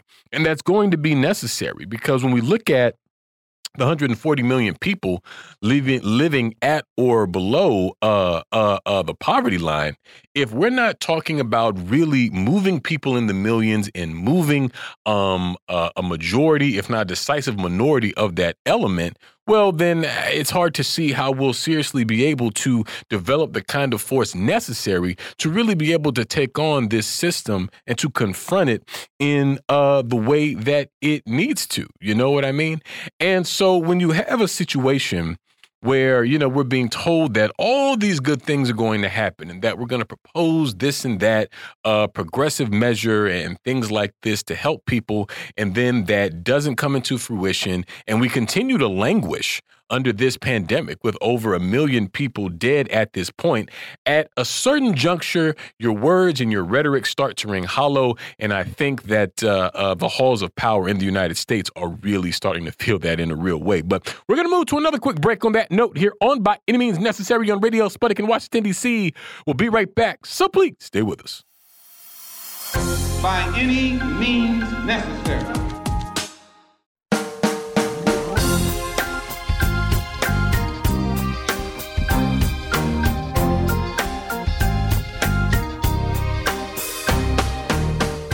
Welcome back to By Any Means Necessary on Radio Sputnik in Washington, D.C. I'm your host, Sean Blackmon, here with Jacquie Luqman. And as always, we are your guide for connecting the political, social, and economic movements shaping the world around us.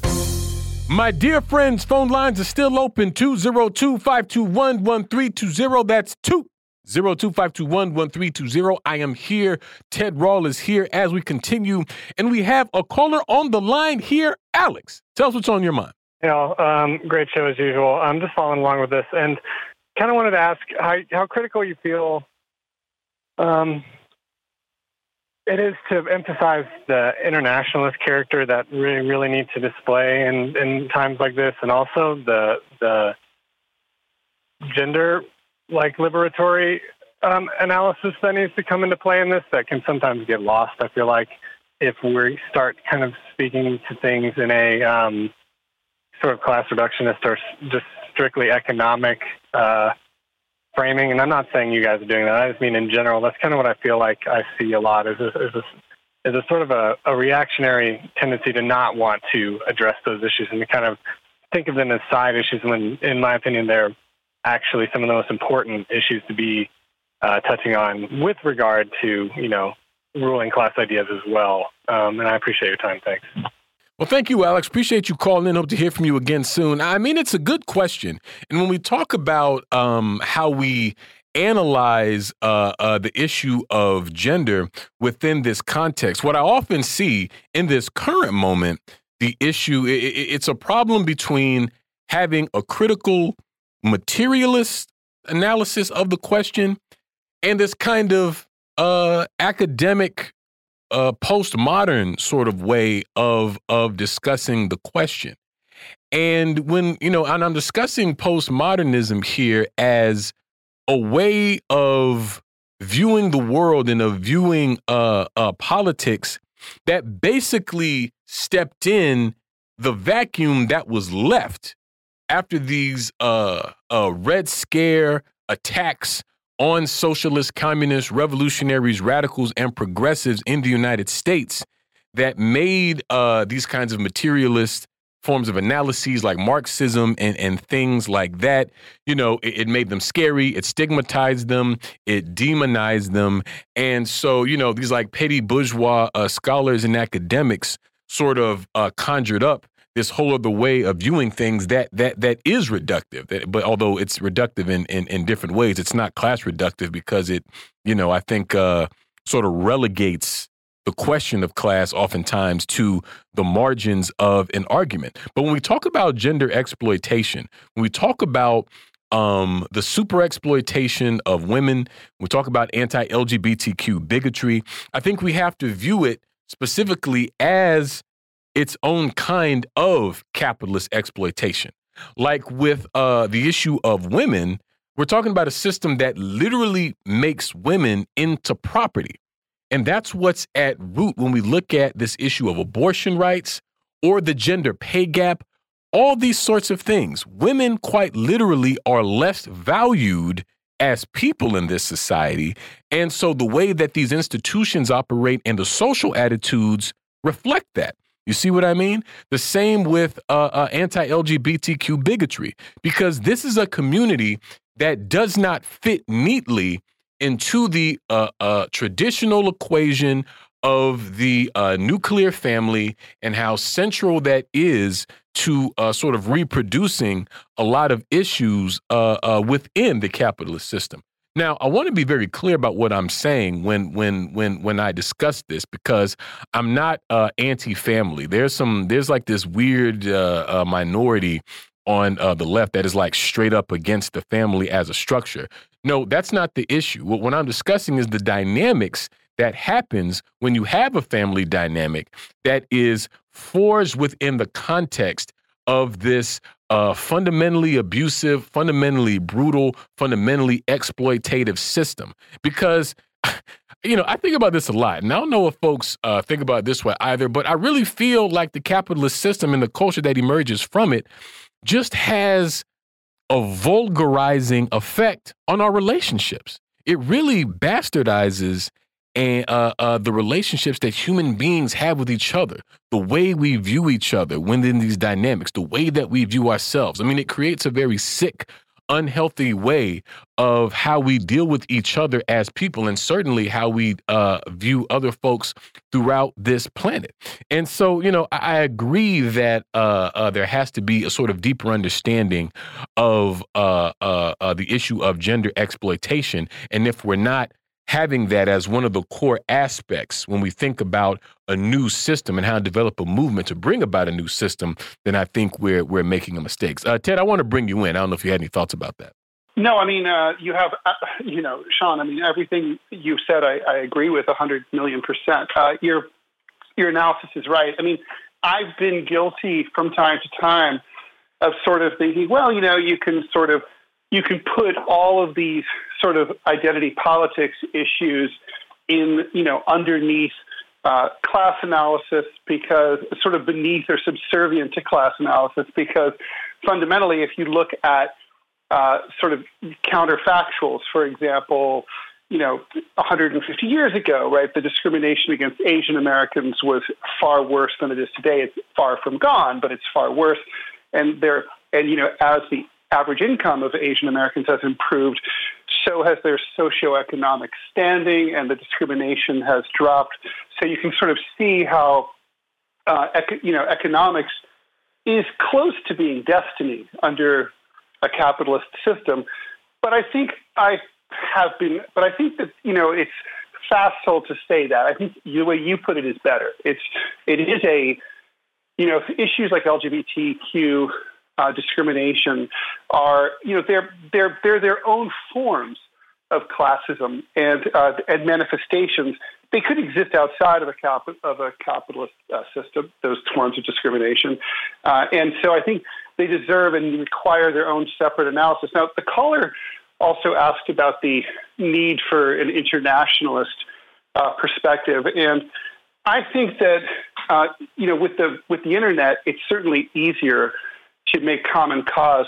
You know, I, I don't know how in say the early 1900s socialists could possibly really have aspired to any kind of global revolution uh, that was going to happen sort of simultaneously. I, I, think that was going to be one of those things that everybody understood had to come, uh, had to originate within each nation state. Uh, and then, you know, you, you, each country would develop socialism and then uh, form solidarity across national borders that eventually, hopefully, could be eliminated one day. Uh, but I think, uh, you know, now you could see that kind of international organizing happening because of the technology. It's a small, it's a very, very small world now. But at the same time, I, but I still think we, it is easier to start on the local you know, the local and uh, national level in every country, just from an organizing perspective. Because I mean, look, look at us. Uh, you know, we don't have any real revolutionary organizations in the United States, um, and so you know, it's kind of hard to imagine how we're going to make common cause with people in other countries, we should probably, you know, get organized here. Yeah, and I mean, you know, it's uh I think that's why it's so important that, you know, we we continue to engage in just those kinds of, of organizing efforts to develop the kind of force we need. Um uh, in our last uh, 10 minutes or so, Ted, I wanted to be sure to bring up this issue around uh, uh, Taiwan President Tsai Ing wen uh, talking about a deepening cooperation between the U.S. and uh, Taiwan militarily. And of course, this comes not long after, you know, Joe Biden's quote unquote gaffe about uh, saying that it would you know, assist Taiwan in the event of an invasion by China, which of course contradicts uh, what the U.S. acknowledges through uh, uh, the one China policy. And Biden just literally talking out of both sides in his mouth, saying that the U.S. you know respects and acknowledges the one China rule, but uh, while at, while out of the other side of his mouth saying that they just have like no plans of actually uh, observing it uh, by the letter and spirit. You know what I mean? And so you know, I don't know what you make of this move here, Ted, and I feel like there's relevance to this and the whole issue of the war in Ukraine uh, uh, as well. But I mean, you know, the U.S. and the way that it's orienting Taiwan, uh, you know, it's just obviously a kind of way to um, get a jab in or do more saber rattling, you know, with Beijing, which you know, uh, uh, can't can't end well as I think we continue to see the danger of an open conflict between the U.S. and Russia increasing. No, that's right. I mean, you, you would think that uh, you know the White House would have its hands full with uh, you know Ukraine, considering that uh, you know mainstream media reports to the contrary. Uh, you know, frankly, Ukraine is losing, and uh, that means the U.S. is losing. Uh, you know, Russia pretty much is is has seems obvious that they got what they came for, and and uh, you know they're they're pretty much the next step is some sort of you know formal partition. Uh, and I, I think you know we're going to look back and be like, well, why did that war you know ever have to happen. Uh, you know, if the Ukrainians had been willing to negotiate, it was probably all unnecessary. Uh, now you look at the uh, situation with Taiwan; it's an absurdity. I mean, the, look, there's so much absurdity to go around. The one China policy is absurd. Uh, there was the fiction for for decades that the uh, KMT, the Kuomintang regime under Chiang Kai shek, the di- US backed dictator, was going to eventually return from exile and recapture the mainland, mainland China from the Chinese. There was the fiction that communist China was temporary and was not going to be, uh, you know, that, that they were just, we, we didn't have to acknowledge them. Then Nixon and Carter acknowledged them and then said, okay, well, there's still just one China and we don't really know what to do about this Taiwan thing. And then there's the Taiwanese who are like who are uh, clearly afraid to, um, you know, they're afraid. The Taiwanese are afraid to uh, declare independence.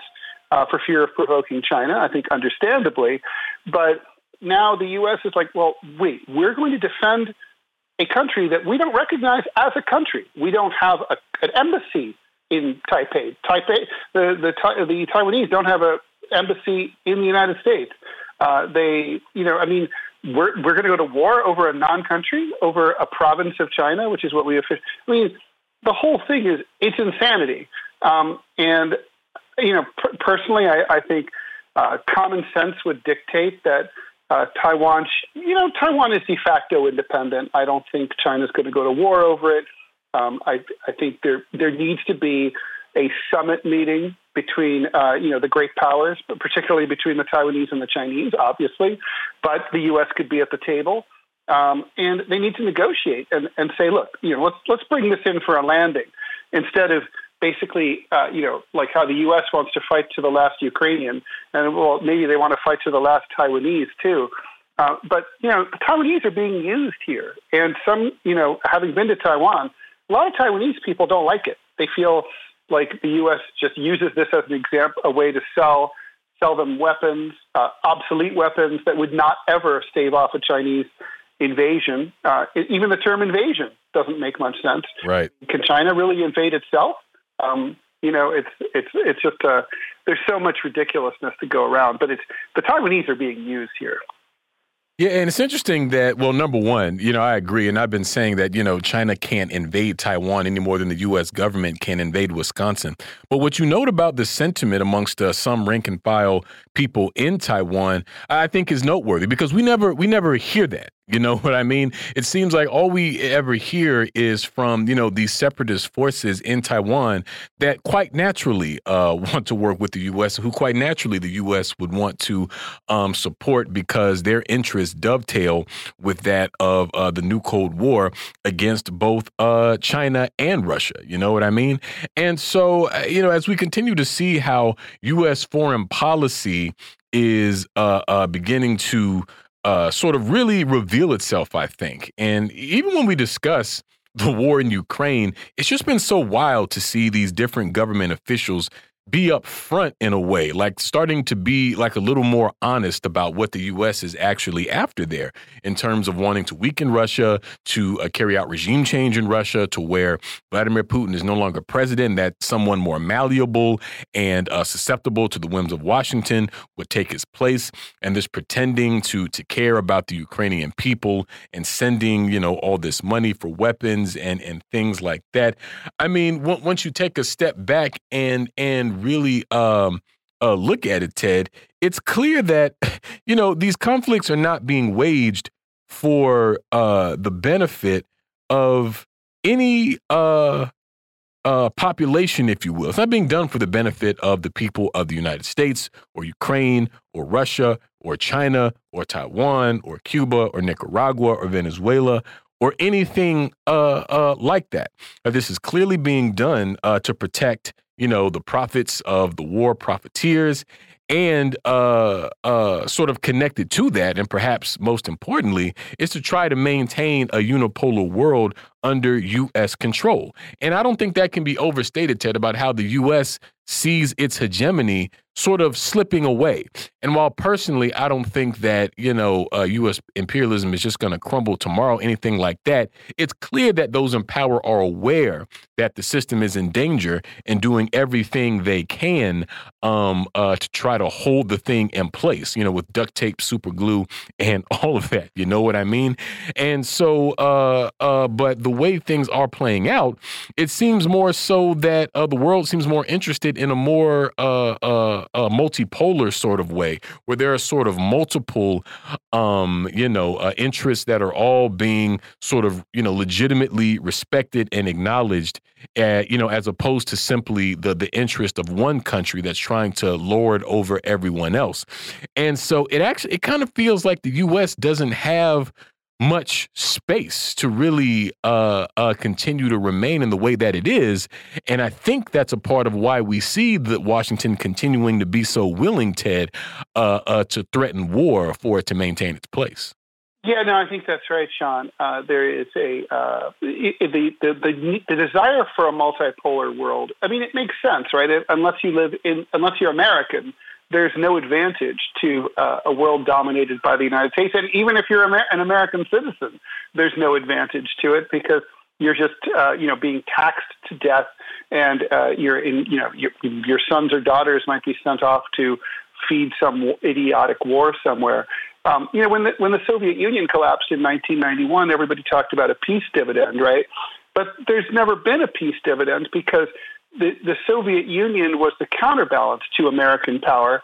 And the and instead of like backing down, you know, basically all the, the U.S. was exposed because throughout the Cold War, the U.S., which constantly led the Soviet Union in developing new weapon systems and in, and in defense spending, and the Soviets were always trying to play catch up. But uh, you know, they, the, the Soviets always wanted disarmament talks. They always wanted to, uh, you know, bring things in for a soft landing. But the Americans kept being more and more aggressive. And you know, at, and the Americans kept saying, well, we've got to spend because the big bad Russians are going to come and, and nuke us during the Cold War. Well, the Cold War is over in 1991, and suddenly, you know, there's no there's no Russian enemy anymore. So, what happened? The U.S. could have decided to uh, cut their defense spending uh, to a small fraction of what it was, but instead they they they kept ramping it up, and they used they took advantage of the absence of the USSR on the world stage to run wild and invade, you know, uh, Iraq and Pan- uh, they inv- and uh, you know Iraq twice, Afghanistan once, uh, the you know Bosnia. Um, and over and over and over, uh, you know, and not to mention all the covert wars in places like Somalia and Pakistan and Yemen. So, um, you know, it's it's clear that a unipolar world does not make the world a safer place. Uh, you know, you, power is best diffused. Definitely. Well, we thank you so much, Ted, for joining us today. We're going to leave it there for today here on By Any Means Necessary on Radio Sputnik and Washington, D.C. Be back tomorrow with an all new episode. So we'll see you next time. Peace. By any means necessary.